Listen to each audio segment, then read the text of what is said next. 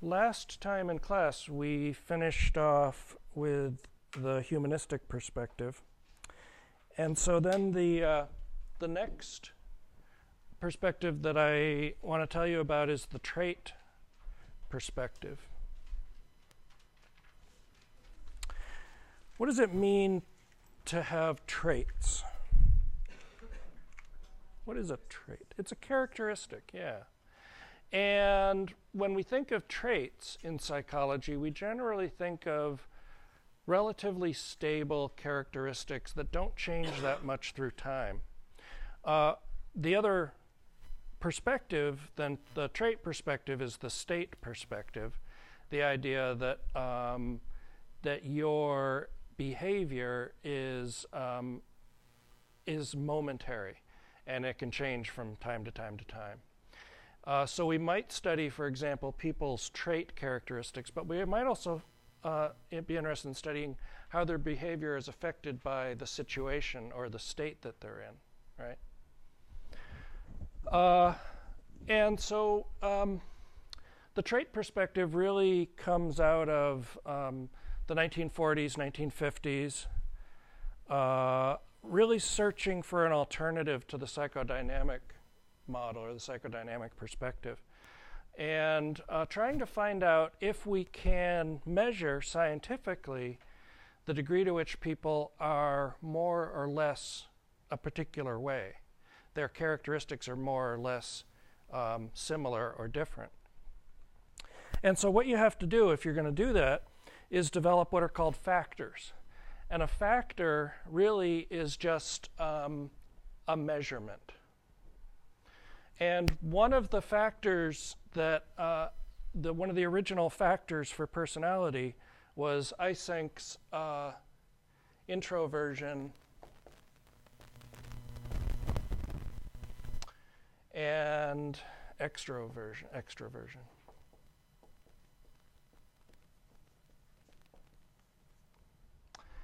And so Eysenck developed a measurement that would tell us how to what degree someone was more introverted, that is, uh, introverted, more withdrawn, more uh, reserved, maybe, and the degree to which someone was extroverted, very outgoing, e- easily able to kind of mix in uh, parties and that kind of thing. And so then the question was well, can we predict certain kinds of behavioral characteristics? Yes uh, the more, if I know how introverted someone is, I can predict to a, a reasonable amount of certainty how they're going to behave in any given situation. So, all things being equal, someone who's more introverted in one situation is going to behave more reserved and more withdrawn than someone who's extroverted uh, in that situation. Yep.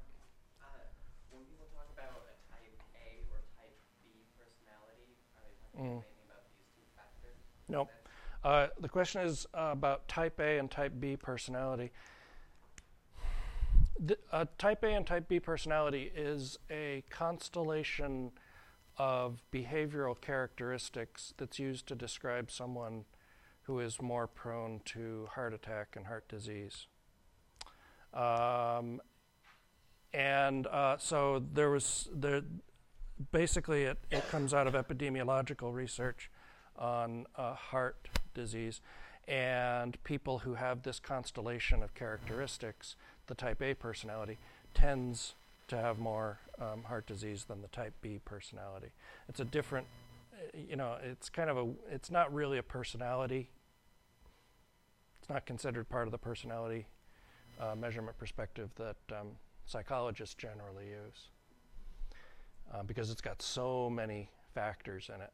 It's not very useful to lump all that stuff together and say type A. You can't predict their behavior that well, but you can predict the likelihood that they'll have uh, heart problems. Yeah. So this is one factor, introversion, extroversion. Eysenck then added a second factor which helped predict uh, behavior more. Stability and uh, instability. And so, what he came up with was a way to, based on where you scored on each of these factors, it would kind of put you somewhere in this dimensional space. So if you scored highly on stability and highly on extroversion, um, you know, you might be very sort of outgoing, uh, very jovial, very friendly. Um, you uh, wouldn't be subject to, you know, big changes in mood or, or behavior, right? Very, you know, rock solid, you know, generally somebody that people would like. On the other hand, if you score over here, high on introversion, high on instability, um, then you're, I guess, like um, Ted Kaczynski, I don't know, so, you know, holed up in a cabin somewhere, sending bombs to um, people at universities. So, uh, so this hel- this kind of um, these two factors help to kind of predict behavior, but there was still a lot of variance. The same person who measured this much and this much on introversion and stability, or extroversion and stability, um, this behavior might be ver- this person's behavior might be very different than that person's behavior. And so what that means is there's variance. And the goal, whenever you're trying to develop measurements in psychology, is to reduce the variance. Because the more variance that you explain by one of these factors, the more likely you're going to be able to accurately predict behavior. Yeah. Um, yeah, I don't know. Yeah, yeah, somewhere down in here. I don't know. Yeah, you'd be uh, you'd be okay. Yeah. So uh, so uh, Cattell then worked off of Eysenck's model, and he developed an additional 14 factors. So he wound up with uh, he started out and he started out with like three, four, five, six, seven. He, st- he just like ballooned into this huge 16 factor model, which is really hard to conceptualize first of all in your head, but it's also really difficult to deal with in terms of giving someone, you know, a test that can measure their personality because there's so many items, so many factors that it becomes really, uh, really onerous. And what happens is through some statistical methodology, uh, these 16 factors wind up being whittled down into what are called the big five factors, or the five factor model. And these five factors, it turns out, predict behavior almost as well as the 16 and better than the two factor model. So, um, questions on this stuff? So, here's the five factors. Um, one factor is called openness. Now, openness does not refer to the degree to which someone is self disclosing, right? It's not like, you know, how open are they to telling you their secrets. It's actually openness to new experience. So, are you the kind of person, for example, who likes to eat at, you know, eat weird foods or at ethnic restaurants? Are you the kind of person who likes to eat the same thing, um, you know, relatively the same things over and over? Um, it's almost like adventurousness. Um, so you're willing to try new things and new experiences. Um, the second factor in the big five is conscientiousness. And this has to do with the degree to which that you tend to be organized, neat, um, uh, predictable in some ways, right? So if you're high on conscientiousness, you're very organized. If you're low on conscientiousness, you're going to be very disorganized, very messy. And uh, the third factor is um, Eysenck's, one of Eysenck's original factors, extroversion. We talked about that. Fourth factor is agreeableness. And agreeableness basically has to do with how likable are you to other people? How friendly are you in situations? How uh, easy is it to get along with you? Uh, do you put you know, do you put barriers in the way for people to get along with you? You know, some people do that.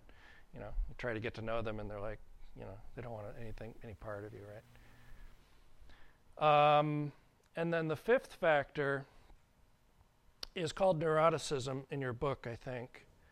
Uh, it's now been changed to emotional stability. Um, and the reason that they changed it, well, let me tell you what neuroticism is. Neuroticism is basically how how likely you are to respond to, to people or things in your environment um, in very neurotic ways, um, with anxiety, with suspicion, with um, uh, emotional lability. It's called. Your emotions kind of go up and down. They don't, you know, they don't stay real stable. Versus emotional stability, which is um, someone who, you know, maintains a relatively level head all the time and um, isn't subject to these um, changes in mood. Uh, and generally, um, people with emotional stability are easier to get along with as a result. So it's conceptually connected to um, agreeableness. So I liked neuroticism because it made a nice acronym, right? O C E A N. That's how I remember it. Uh, so now it's O C E A E S. OCEAS. Um, so that's not so great. Anyway, uh, they changed this because all of these are valenced. There's a word called valence. Valence in psychology means um, how, in this case, how sort of good or bad they are, how positive or negative. And these are all positively valenced characteristics. Whereas this one wound up being the only negatively valenced characteristic, so it was um, modified to bring it back into valence with the others. Now, I keep forgetting to produce a, uh, a Big Five test for all of you. I'll try to do that and bring it in next time. Questions on the Big Five stuff?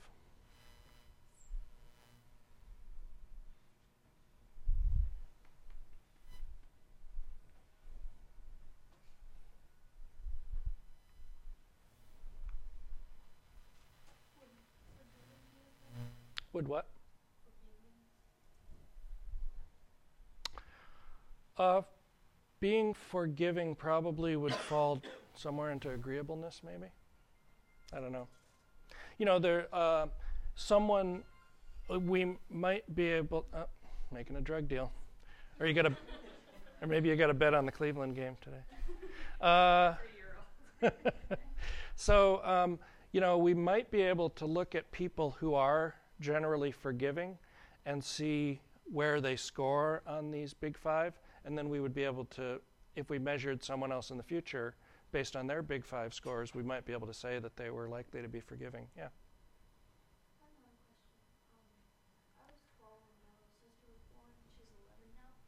Yep. She's, Yep.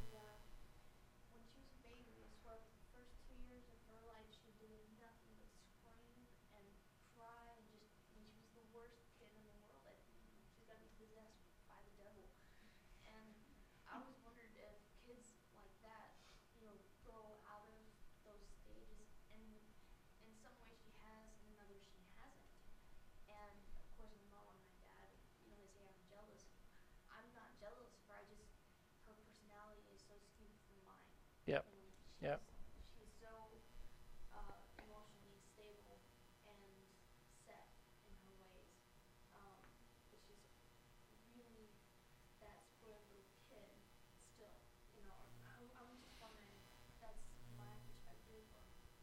Right.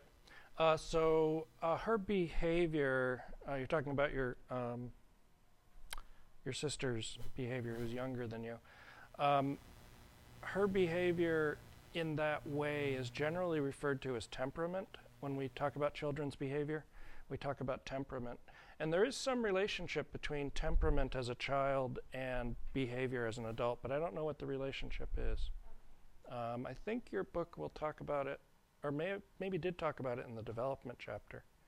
You might go back and uh, review the development chapter on temperament and see what the research says about temperament as a child versus as an adult. I just don't know what it is. Yep. If you have a nice child, nice baby, you expect them to grow up, they're gonna be a nice, you know, person. Good. Good. Uh huh. Well, I mean, I was I was nice to people, but I was really like in your face and like did whatever I wanted to do, and you know, my parents were fine with it because they kind of like sensed that I just needed to just do it, and I grew out of it. Yep. But other parents were like, "Oh my God, your daughter is uncontrollable," and then now they're like, "Oh, it was yesterday," and I'm like, "Oh, okay." Yeah, so you've changed a lot over the course of the years. And so that kind of uh, brings up the question that we, one of the controversies we talked about earlier in the chapter was the idea of stability versus change. You know, how much is our personality, how much does it change over our lifetime, and how stable is it over our lifetime? Um, now, we don't generally measure this stuff in children. Uh, and I think that's because um, their personality development is uh, so incomplete. And remember, um, back to the development chapter, and uh, for example, Erikson's stages of development. And, um, you know, you go through a lot of changes and a lot of transitions from the time when you are young to when you're really into your adolescence or later. Um, there's huge changes, for example, during adolescence in your personality. So, uh, my suspicion is that it would be hard to predict from childhood to adulthood, but I'm not sure what the data are. Yeah, um, Christopher, do you have a question? Um, that you already answered it. I Okay. was going to talk, ask about how the different phases of development change of personality. Yeah, and don't forget, for example, with children, up until they're about three or four, approximately, they have these very um, they they view the world very egocentrically, and until they develop, for example, theory of mind, they see they think everybody else in their environment sees the sees the world exactly as they do, and um, so that's going to change. Uh, that's going to have an effect on personality too, of course. Yeah, yeah. Good question.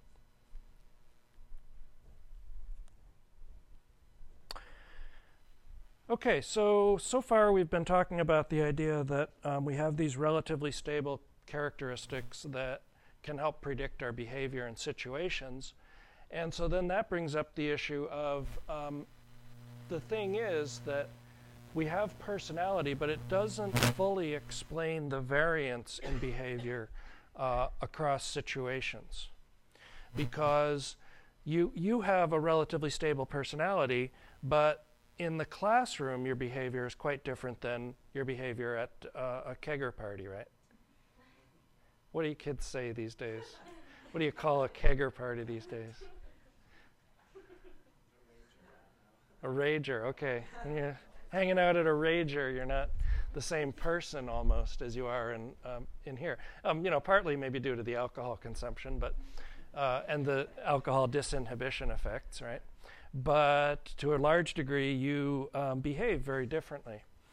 So, so then this brings up the issue of um, the relative influence of situation and disposition, and so um, that is the that's the root of what's called the social cognitive perspective in psychology. Um, and the social cognitive perspective recognizes that yes, we do have individual differences. And individual differences is almost like a code word for personality. You are each individually different because of your personalities.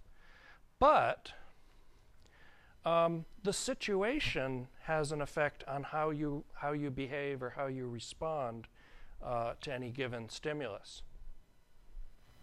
So then what comes out of that is the idea that it's not a simple relationship. It's not that the personality determines behavior or the situation determines behavior, but rather a particular personality in a particular situation is going to behave differently than another personality in that situation, or vice versa. If, if you're in different situations, you're going to behave differently. So there's an interactive effect. They interact together to, ca- to, to result in um, complex behaviors. And so, uh, so when we think about behavior, we think about the self, uh, and we've been talking about personality in terms of the self, identity, um, who you are, uh, who, what your self concept is, and what your conception of other people is. The self, and then uh, the situation. So, depending on what kind of situation you're in, you may need to use uh, different kinds of behaviors, or you may just engage in different kinds of behaviors. But oftentimes, the situation demands particular kinds of behaviors from people too. Um, and uh, we'll get into uh, talking about the fundamental attribution error, which is that most people think of others, the behavior of others, as due to their uh, dispositions when in reality, uh, the behavior of others is more often due to situations. Um, so the self, the situation, and then the third factor that's going to come to play in the social cognitive perspective uh, is culture. And so we see these very significant differences in behavior across cultures. Uh, here's just one example. if uh, if I were to show you uh, an aquarium picture, you know, maybe a, a, you know a recording of an aquarium scene, and uh, you would see a bunch of fish and plants, uh, but there is generally one larger, faster moving fish in the scene. And uh, so I ask you, what did you notice in the aquarium scene? And for the most part, people in North America, you all, would probably say, I saw the big fish. We take that same experiment over to Japan and we run the same experiment. We say, What did you see? And it's more likely that they'll describe things in the relationship of objects in the background or the relationship of those objects to that larger fish rather than focusing on that one single solitary large fish thing, right? So, um, so collectivist cultures and individualist cultures are going to interpret situations very differently. Their perception of the scene is entirely different, for example. Um, so it's no wonder then that um, that we have these big differences in behavior across cultures. Yeah. That reminds me of something I saw recently. It was about um, bike safety, but it shows these two teams. One's in white jumpers, one's in black, and it asked how many times does the white team pass the ball, and they're passing a ball back and forth. And I was paying attention, trying to see how. Well, you want me to? Do you want me to show it? Oh, you've seen it. I'll show it. Uh, if yeah, have you have you seen this? Anybody? Okay. I'll show it to you.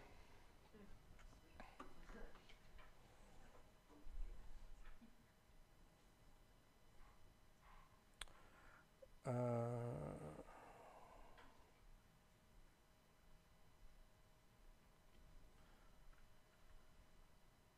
so this is a little video clip, and it'll ask you to uh, engage in a particular task. And just follow the instructions.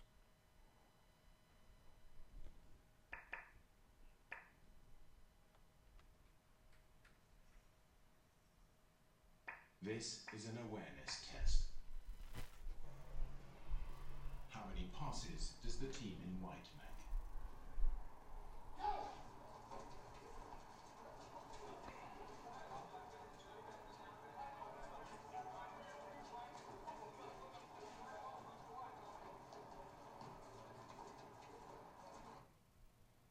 The answer is 13. How many got it? Most everybody. Yeah. Did you see the moonwalking bear?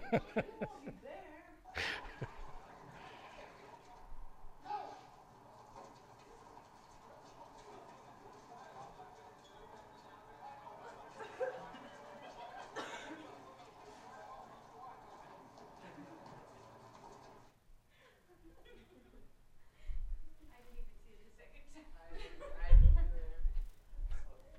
So um, this is this is an example of a phenomenon that uh, psychologists refer to as uh, selective attention. You basically have uh, a limited a limited amount of cognitive capacity to. Uh, hey, exit full screen. Okay, you have a limited amount of cognitive capacity with which to process visual information. And so, if your focus is directed in one area, it's very easy to miss something that seems very obvious um, if you're cued into it um, uh, that's there. And so, uh, let that be a lesson. Those of you who try to talk on your cell phones and drive, humans aren't built that way. Okay. Yeah, so what's that? Um, it's really it's not about visual pathways versus other kinds of pathways. It's about cognitive capacity and the ability to split attention between, for example, a conversation and focusing on a conversation and um, all of the complex array of stimuli that are in your uh, driving environment. You know, we take it for granted. You know, you get in your car, you jump in your car, you drive around, and you take for granted exactly how complex and really um, uh, bewildering, really, that that is. Because once you become accustomed to it, you start tuning out things that you don't need to pay attention to, right? So, um, uh, so yeah, so it's um, generally the research uh, shows that it it doesn't depend on a particular pathway, but it has more global cognitive effects in terms of uh, uh, selective attention. Yeah, did you have a? Sure. Yeah. Or you just get somewhere you don't really know that you went past it. You know that it's there, but you remember going past Yeah. the building Yeah. Yeah. So if I were a dispositionalist and I played that first clip for you and you didn't see the moonwalking bear, I could say, oh, you're a bunch of lazy slobs for not noticing the bear.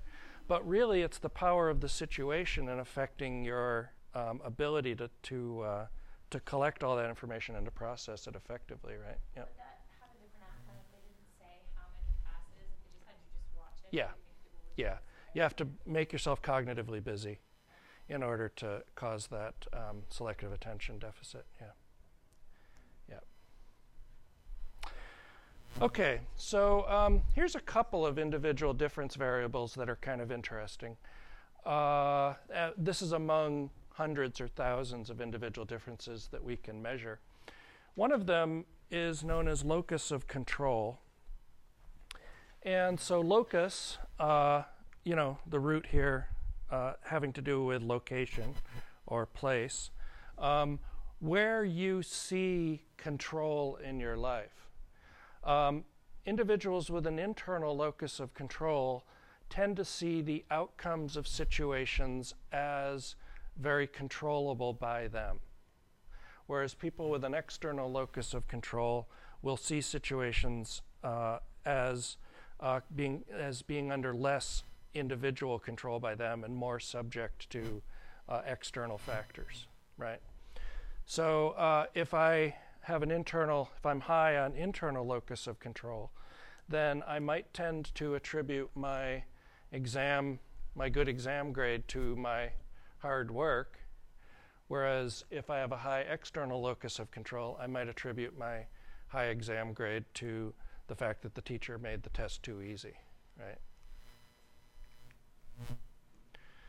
And vice versa, if I have a high internal locus of control, uh, a high external locus of control, and I get a bad exam score, then I might say, well, the teacher just made it too hard. If I have a high internal locus of control and I get a bad exam score, I won't feel very good about myself, right? Um, and then what's going to happen is there's going to be another factor that's going to come to play here, which is self serving bias, and we'll talk about that later. Okay, so uh, another one that I like to talk about is optimism. People differ in optimism, not necessarily so much in how broadly optimistic or pessimistic they are. But what's more interesting is a couple of types of optimism. Um, we uh, psychologists can measure the degree to which that someone has a high level of realistic optimism or a high level of unrealistic optimism. And here's what happens uh, people with a high realistic uh, level of optimism tend um, to not take as many risks as people with high levels of unrealistic optimism. So, uh, when we look, for example, in experiments on undergraduates, those that are sexually active, uh, high levels of unrealistic optimism is correlated with uh, unsafe sex practices or sex practices that uh, particularly have to do with not using uh, effective contraceptive methods. And when we ask people why they didn't uh, use effective contraception, what they'll generally tell us is they just feel less vul- they don't feel very vulnerable to uh, to un- to un- to negative outcomes in situations if you consider that negative. Um, but so then you might say, well, why have this unrealistic optimism? What use would it be? Well, it turns out that those individuals who have high levels of unrealistic optimism also have high levels of self esteem.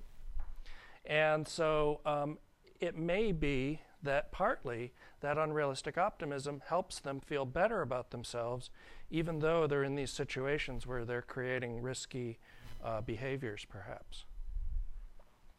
And it's important to feel good about yourself.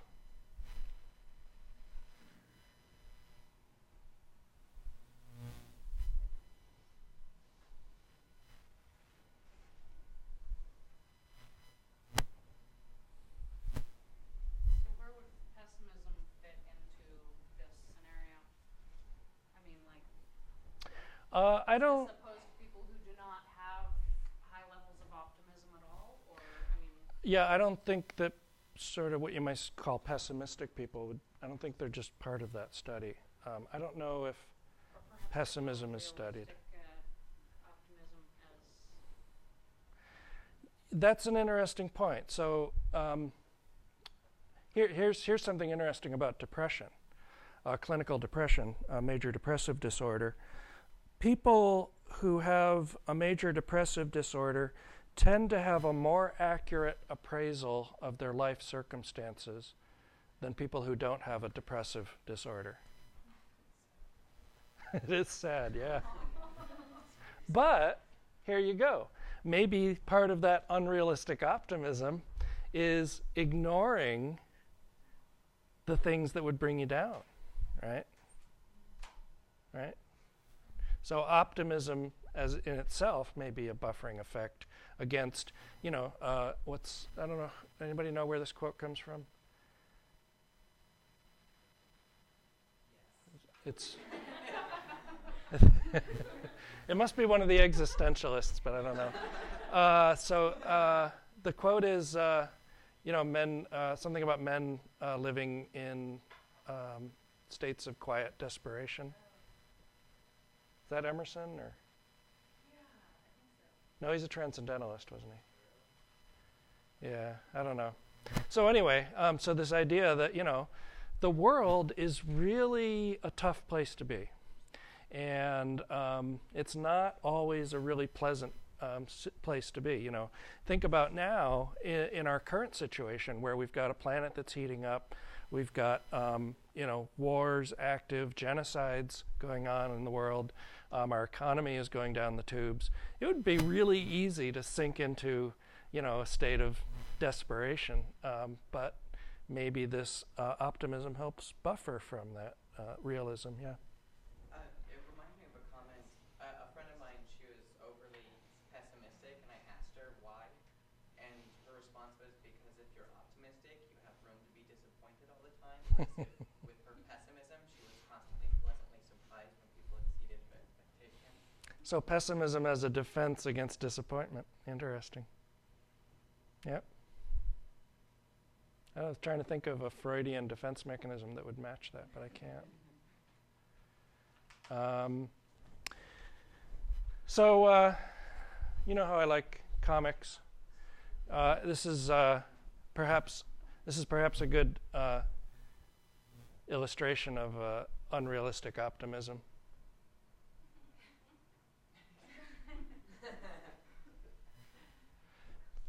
I've, I've tried to take my cat on a walk and it's not pleasant. Hey, you know what they got now though? Uh, cat strollers. You can take them out like they're like a baby. Yeah, yeah. I'll try to find a picture of it and put one up here. Yeah, yeah.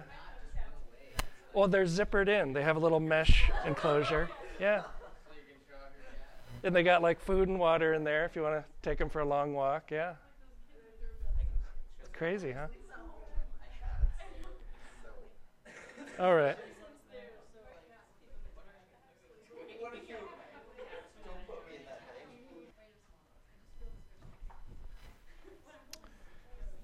So use a stroller. Don't use a leash. Leashes don't work. Um, okay, so now I'm I'm starting to make a bit of a bridge from personality psychology to social psychology.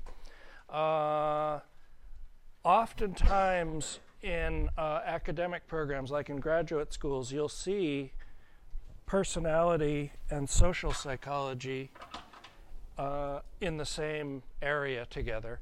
And that's because uh, the more that we study personality, the more that we study the situation and the power of each of them, we see um, how complex the relationship is between personality and uh, situation in terms of determining behavior. So uh, this comes under the broad um, category of what's called social cognition. So, how we think about ourselves and how we think about other people. One of the uh, biases we have, you remember when we talked about cognition and we talked about uh, biases, which are like filters. They help us, they're filters through which we see the world and um, filter out information that we uh, don't want to pay attention to. Um, and one of the biases we have in person perception is called the self serving bias. And so uh, here's how the self serving bias works. Basically, we like to feel good about ourselves, we like to maintain a high level of self esteem. And so the self serving bias allows us to do this when we succeed, but more importantly, it allows us to do this when we fail. Um, and what happens is when we um, succeed at something, when we're successful at something, we attribute that success, attribution, that's an attribute, attributed uh, characteristic, we attribute that success to our disposition, our personality, um, that we're a good person. We succeeded because we're good. When we fail, what we will do oftentimes is attribute that failure to uh, the situation. Uh, I failed the exam because it was a cloudy day and I'm in a bad mood on a cloudy day, right? Um, the thing is that this not only works for individuals, but it works for groups. So, our in groups, people who are more like us, we will tend to attribute their success to their disposition. So uh, the uh, Red Sox uh, beat the Tampa Bay Marlins uh, in baseball, and they did that because the Red Sox are a good team and they have good team cohesion and good coaching, right? Um, but at the beginning of the season, the uh, Red Sox got beat by Toronto. They got swept in three games. And um, I think the Red Sox lost because, it, you know, it was like, it was just the beginning of the season. And they're not used to playing in these dome, you know, these big dome things. They like playing outside, right? So the situation allows me to explain the failure and not have it fall on the self, on who I am as a person, right? Now, um, here's what happens with other individuals and other groups. we not only explain our successes to our disposition, but we will explain other people's uh, successes as a result of the situation, and other people's uh, failure as a result of their disposition, right? So the Yankees uh, beat the Red Sox because, uh, you know, they got lucky that day. The, um, but the Red Sox won because they're a better team. They beat the Yankees. And so here's kind of how it looks if you graph it out.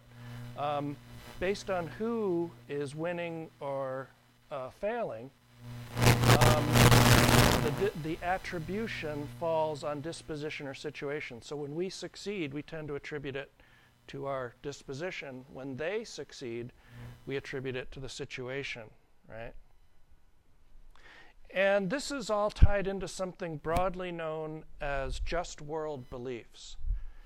Um, just world beliefs is the idea that um, good things happen to good people, bad things happen to bad people. See? We are good people, right? They are bad people. So, um, so in this way, it allows me to always kind of feel good about myself. It's a good thing. Except that, you know, a lot of the time we're lying to ourselves when we do this, right? We really failed because we didn't study for that exam. It wasn't because the teacher made it too hard. But sometimes we need to maintain that self esteem. We need to bolster that self esteem. It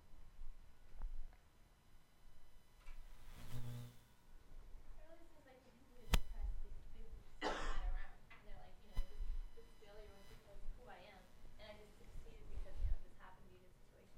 And it seems like it's a really hard position to be in when your friend is saying things like that because there's no way to bolster their self-esteem at that point.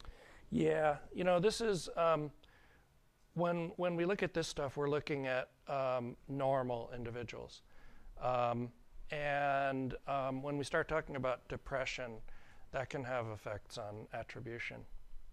One of the things that's very common among uh, individuals with chronic depression or um, major depressive disorder is the idea that they are very dichotomous. They tend to see things in extremes, in black or white, um, and very little sort of in the middle. And so when I fail, I don't just make a mistake, I fail, right? So it's just, it, part of it is probably that shifting of the perception from moderate to extreme, uh, but I'm not sure, yeah. Yeah. Christopher? It, one of the things that this makes me think of, the self, uh, is it, pronounce that efficacy? Self efficacy? Yeah. Is, um, like systems of divination and things like that, like, uh, uh, birth signs. Yes. Like, you know, I failed the test because there was a high Taurus rising and that cuts off my positive energy from Mercury. Um, partly, yeah, but it's also the hindsight bias. Did your book talk about that yet? No, that'll be in the next chapter. The hindsight bias is, you know, basically, um, they say hindsight is twenty twenty. Yeah, we tend to, when we look back on situations, we tend to pay more attention to sit, to um, uh, areas where we were correct, right? And so if I had gotten this horoscope and I failed the test, we look back on that and say, oh, of course, I could have predicted that at the time, right? Um, but yeah, but yeah, uh, self-efficacy is gonna um, is gonna be impacted by, um, and that you know someone who um, someone who believes in I don't know what the correlation is between believing in horoscopes or divination and uh, external locus of control. It might be that there's a high correlation between those two, but I don't know for sure. It seems logical, but I don't, I've never seen the data, so I don't know. there's going to be lots of variation. Yep, yep.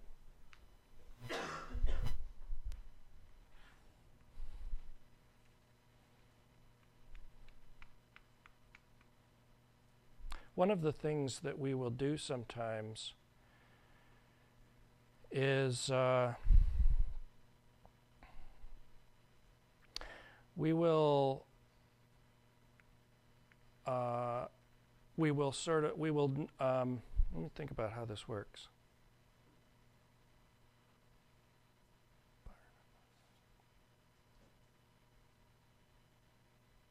I'm gonna. I, I can't. I'll talk about it next time. I have to refresh my memory on it. Um, okay, so we talked a little bit about culture, so self, situation, culture, and um, when we look at uh, individualist cultures, and remember that this is on a continuum.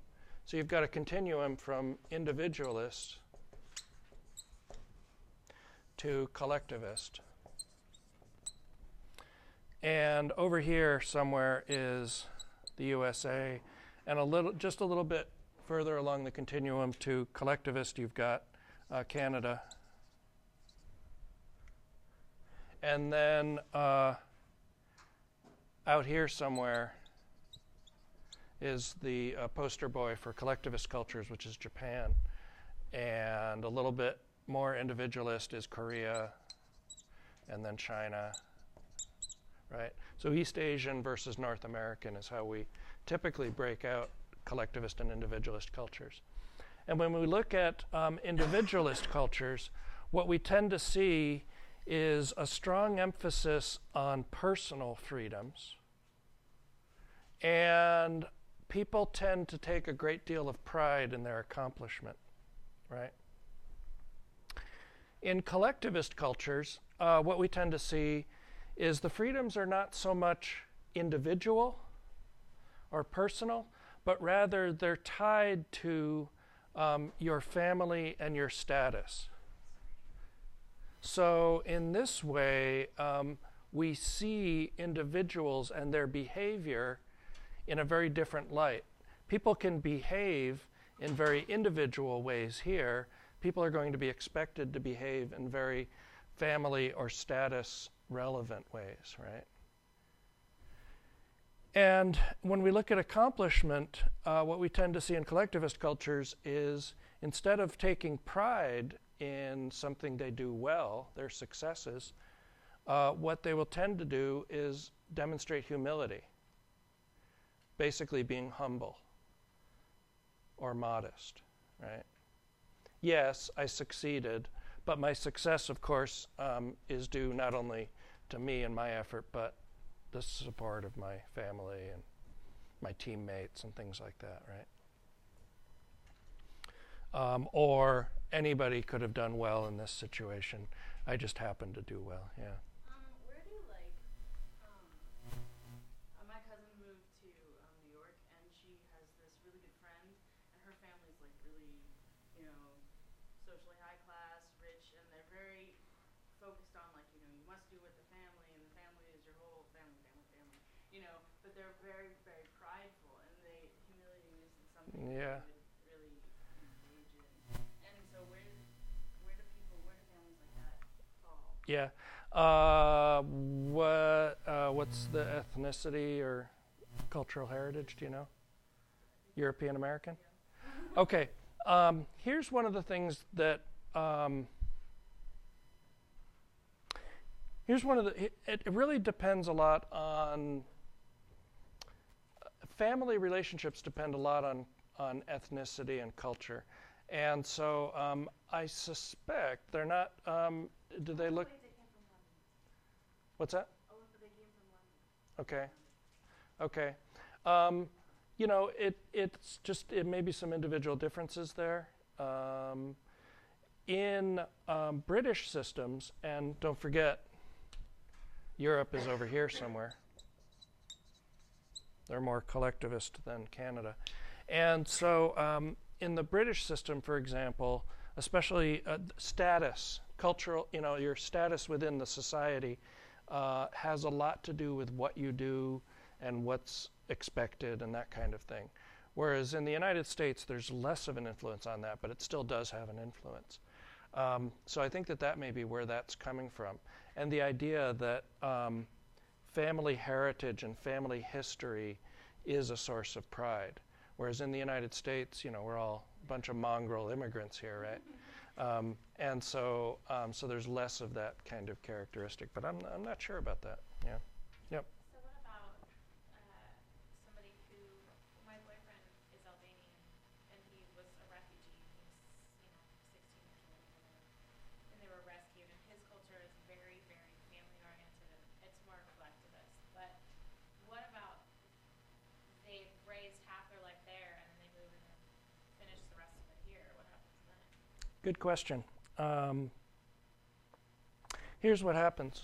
Um, and this is data from. Uh, oh, well, let me do the, let me do one more thing, and I'll talk about that. So, um, so self-esteem, as we said, is one of those things that we generally think of as being a good thing.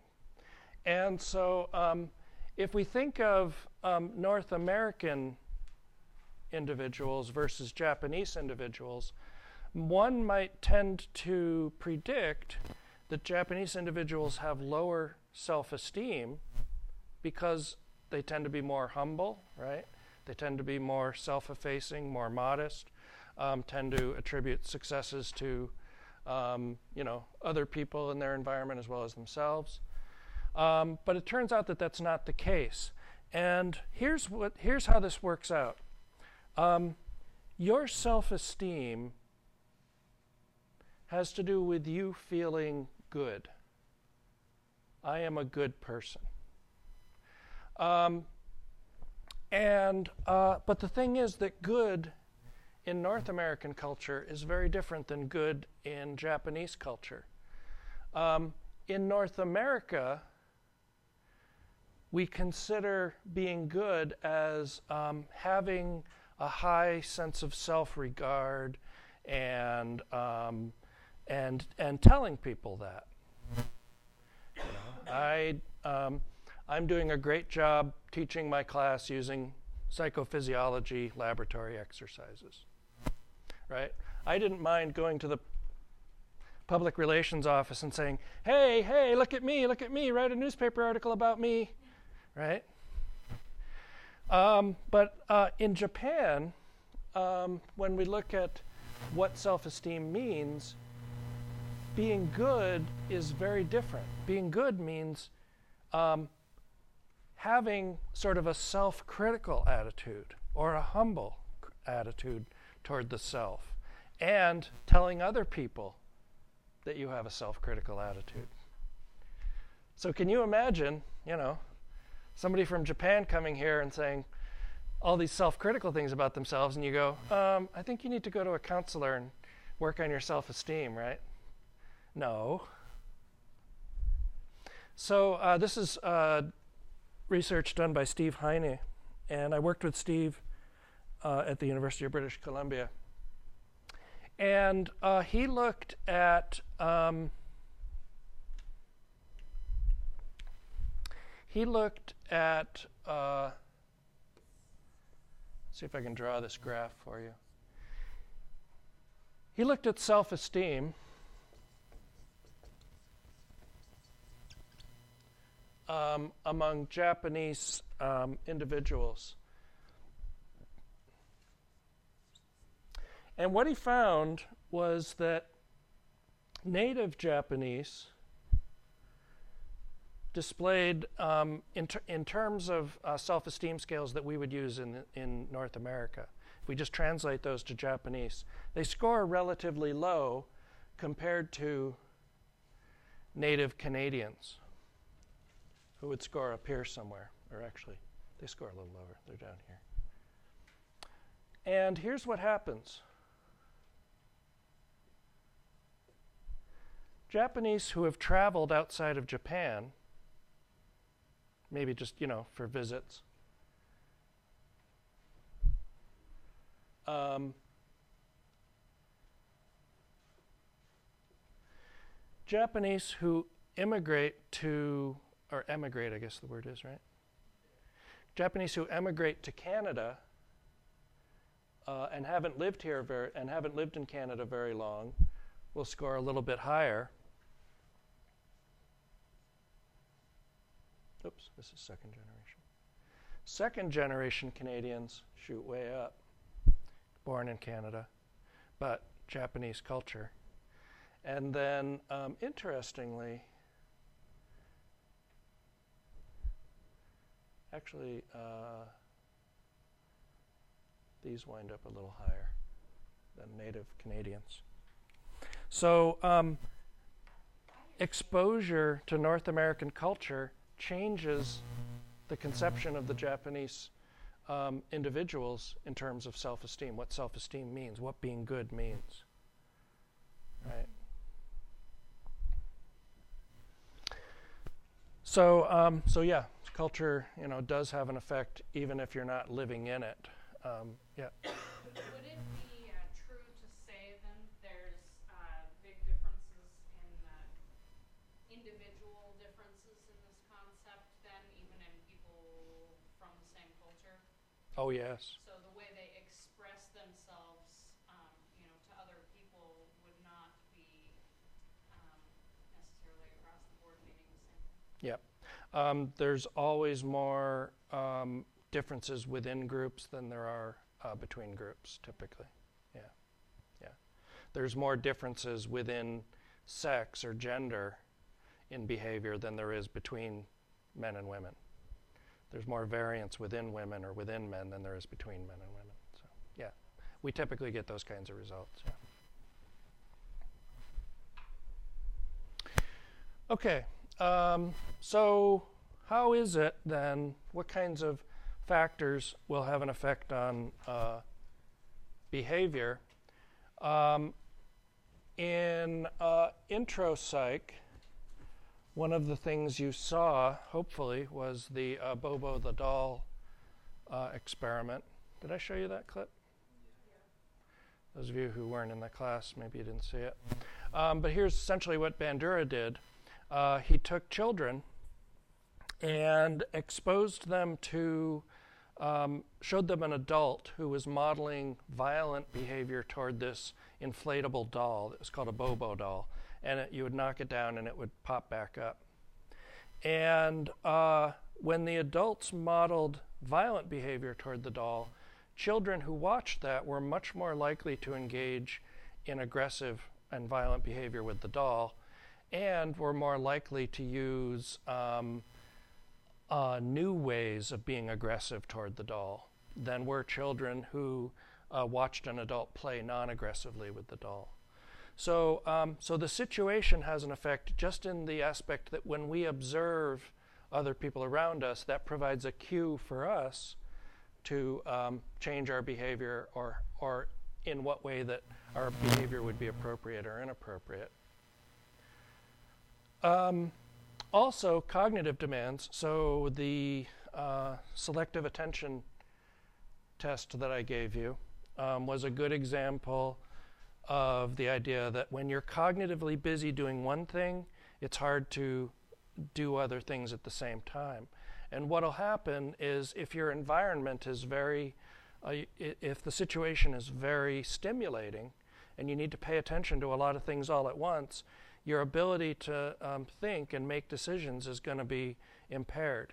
And so then you're going to use cognitive shortcuts to make those decisions, like heuristics, and we'll talk about those uh, next uh, in the next couple classes. Um, we know that uh, crowding has a big effect on behavior. Uh, both crowding and heat um, increase aggression. Okay. Um, and over the next uh, couple of classes, we'll be talking about um, a couple of different aspects of social behavior. One is called bystander apathy. And bystander apathy happens when someone um, here's what happens. In a situation where you are among um, a lot of people, when there's a lot of people around, um, you're less likely to be um, uh, to be helped if you have an emergency than when there's just one or two people, which seems very counterintuitive.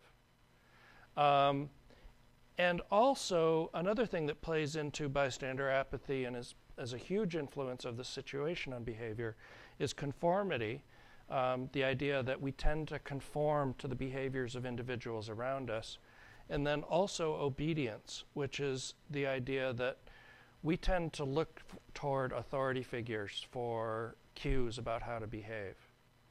So we're always looking out there in our social environment trying to figure out what's the right thing to do um, to a large part based on what other people are doing. We're very social animals in that way. Let me show you, um, yeah, Conformity is, is basically behave in the same way as somebody who's either the, beha- the same way uh, as the authority figure or you, um, or you take directions from the authority figure, yeah. And we'll look at the, um, at a couple of experiments in that regard. Let me show you a little, just before we go there, let me show you a little video clip that'll uh, demonstrate the power of the bystander apathy effect.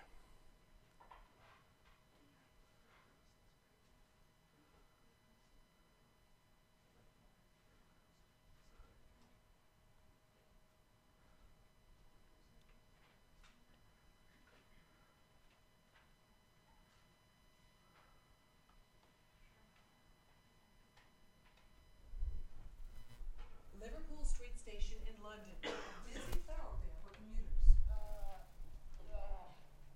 Unknown to these passersby, Peter is an actor. As part of an experiment on bystander apathy, he's pretending to be ill. How long before he gets help?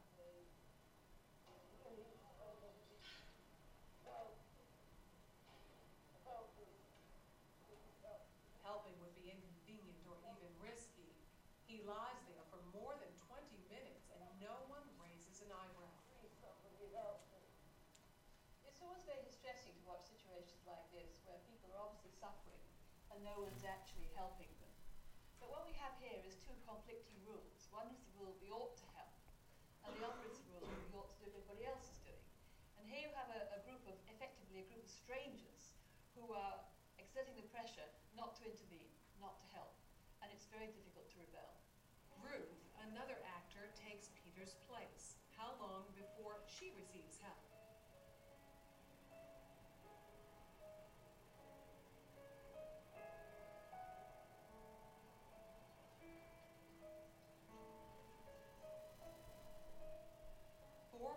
later, and 34 people have passed without stopping. People don't really want to know. They just haven't got the time. Well, they have got the time, they just don't want to get involved. Unwittingly, these strangers have silently formed a temporary group with a rule don't get involved. They're afraid to stand out from the crowd and won't take action if no one else does. This woman has clearly spotted Ruth, but she conforms to the rule and does nothing. Watch what happens, though, when someone else helps.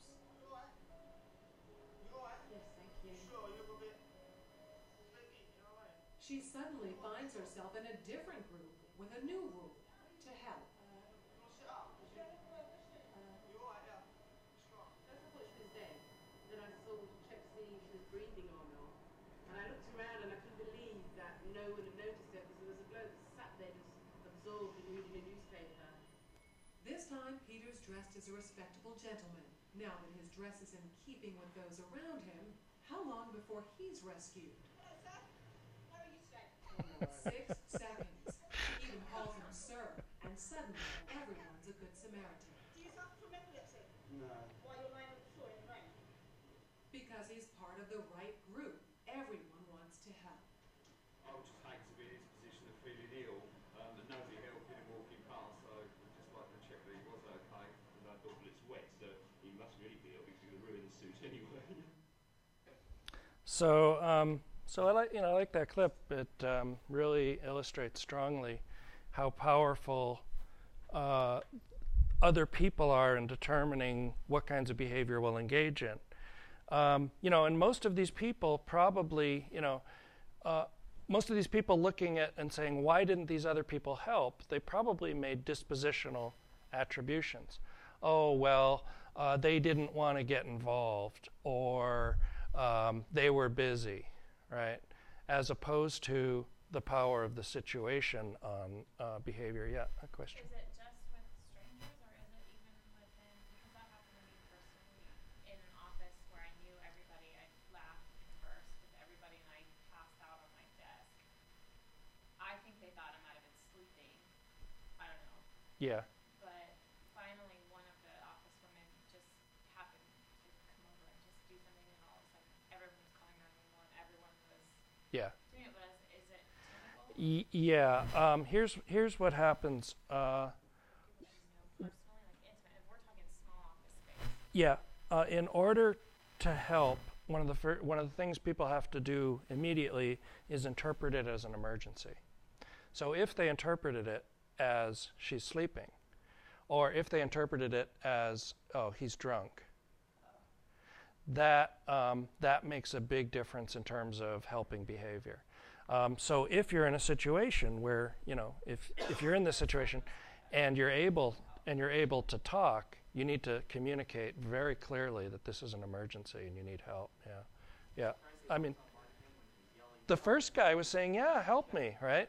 So that's you know those people definitely had to have interpreted it as an emergency, but or maybe not, maybe not. Yeah, yeah. Yeah, I mean, I was just gonna say something along those lines. Like, these people may think that they're gonna be harmed by this person. I mean, I think it's just goes to what we were talking about, you know, months ago that uh, we're uh, too afraid of, like, because of, or maybe it's just like the old exercises, but we're afraid because of like TV or whatever. Then uh, things are more dangerous than they are. Like, we could perceive this person as like, you know, like like the woman just, you know, laying down, like she could just be asleep. She's not. She like if I were to fall like lay, sit down on a nice day, I might fall asleep. Yeah. You know, like Yeah. I wouldn't unless I saw a person like bleeding or something like that, or if you know. Actually, um, blood acts as a as a severe uh, inhibitor for helping behavior. Be exactly what if they put some red on it. I was thinking that for sure. people would- No, actually, then they start then they start having fears of contamination. Yeah, like if some guy's like passed out, depending like, like it makes sense that if he's in a business suit, of course they can help go on there. But you know, in a busy street corner, you see homeless people all the time. You know, you see people on drugs all the time. Like, this So- might just be one of those cases. You know, I think we're just like stereotyping what is out there. So on a so on a busy street corner, you see people that are homeless, and so the people that pass by these people are they callous people? Probably not. For the most part, they're not. They're probably, for the most part, quite compassionate people. But what happens when everybody else is passing by? That's the power of conformity in the situation, right? Um, and when one person stops to help, then it creates the opportunity for other people to start joining that conforming group, right? So we're very, you know, uh, we have very strong conformity pressures um, in our lives, and and it's so invisible. It's hard to see it when when it's not brought to your attention in uh, clear detail. Did you have a question, Laura? I was just gonna say, thinking about that lady who stopped for the guy in the suit was someone who's very forthright to begin with. And it almost seemed to me like she'd be an emergency personnel, just the way she addressed him. I mean, she wasn't timid at all, walking up and saying, "Oh, are you okay?" She just said, "Sir, are you all right?" And it, you know, my dad's a firefighter. He reminds me of something that he would do. And um, I was just wondering if her personality, maybe does she happen to be walking by at that time? Maybe is what part of uh, made it a slow, uh, faster response time. So if your dad stops because he's a firefighter, is that because he's stopping because of his personality or because that's his role? That's his social role. So, um, so you know this, you know, yeah, this woman who stopped may have been um, exceptional in some way, you know, and, and so you know, they, this isn't obviously a controlled experiment where we've got lots of subjects and things, um, so it may have been an anomaly, but um, uh, typically um, um, that kind of situation, uh, if if someone is an expert, oftentimes they will step up more quickly than other people. But yeah, yeah, yeah. Hold on a second. Yeah. In collectivist societies Oh, that's a good question. So if uh, if you run conformity study, yes, colle- actually collectivist cultures um, exhibit higher levels of conformity than do individualist cultures. Say even in the same situation, because it seems like with pride of like being with each other, they would be more apt to go help. Right. Is that correct? That's a good question. Um, I don't know if something like eh, you know if they've done something like this in collectivist cultures, but I think that I think I think the conformity pressures to not act would actually be quite high. Uh, plus, you know, you've got the uh, what do they call them? The briefcase men, or you know what I'm talking about? Salarymen, yeah, in Japan. And so these are people who you want to say what salarymen are? Um, they're they're people who um, basically office workers, and they work so hard that they're exhausted when they go to go home, and sometimes they'll just fall asleep on the subway, and they'll be riding the subway all night long with their briefcase, and uh, you know they'll wake up in their suits and go to work the next day, right? Um, and so maybe you know in those kinds of cultures that's normal to see someone passed out on a subway. I don't know, yeah. I was just gonna ask the culture. So. Was it different across? Yeah, so normality within cultures is probably going to have an influence too. Yeah. Um, okay. Uh, yeah. Before we take off Uh, today. I was also wondering if maybe, uh, besides just culture, like area, like in a in an urban area where there's so many people, you kind of get like a whole rat race thing going, where you start you try to not see everyone because it would drive you crazy. Yes. Whereas if you're in a rural setting, Yes. like you might be more apt to pay attention to the individual. Yes. Yes. Again, essentially the size the size of the crowd is diminished in rural areas. Yeah. It's yeah. It does it does work differently. People that live In rural areas. town tend to stop Yeah. rather than people that are passing through. Yeah, and they tend to, you know, rural uh, residents tend to have more of an interdependent kind of existence too. So, um, all right, so I'll see you all next week, huh? Thursday. Pray weather, right? Yeah, pray for good weather.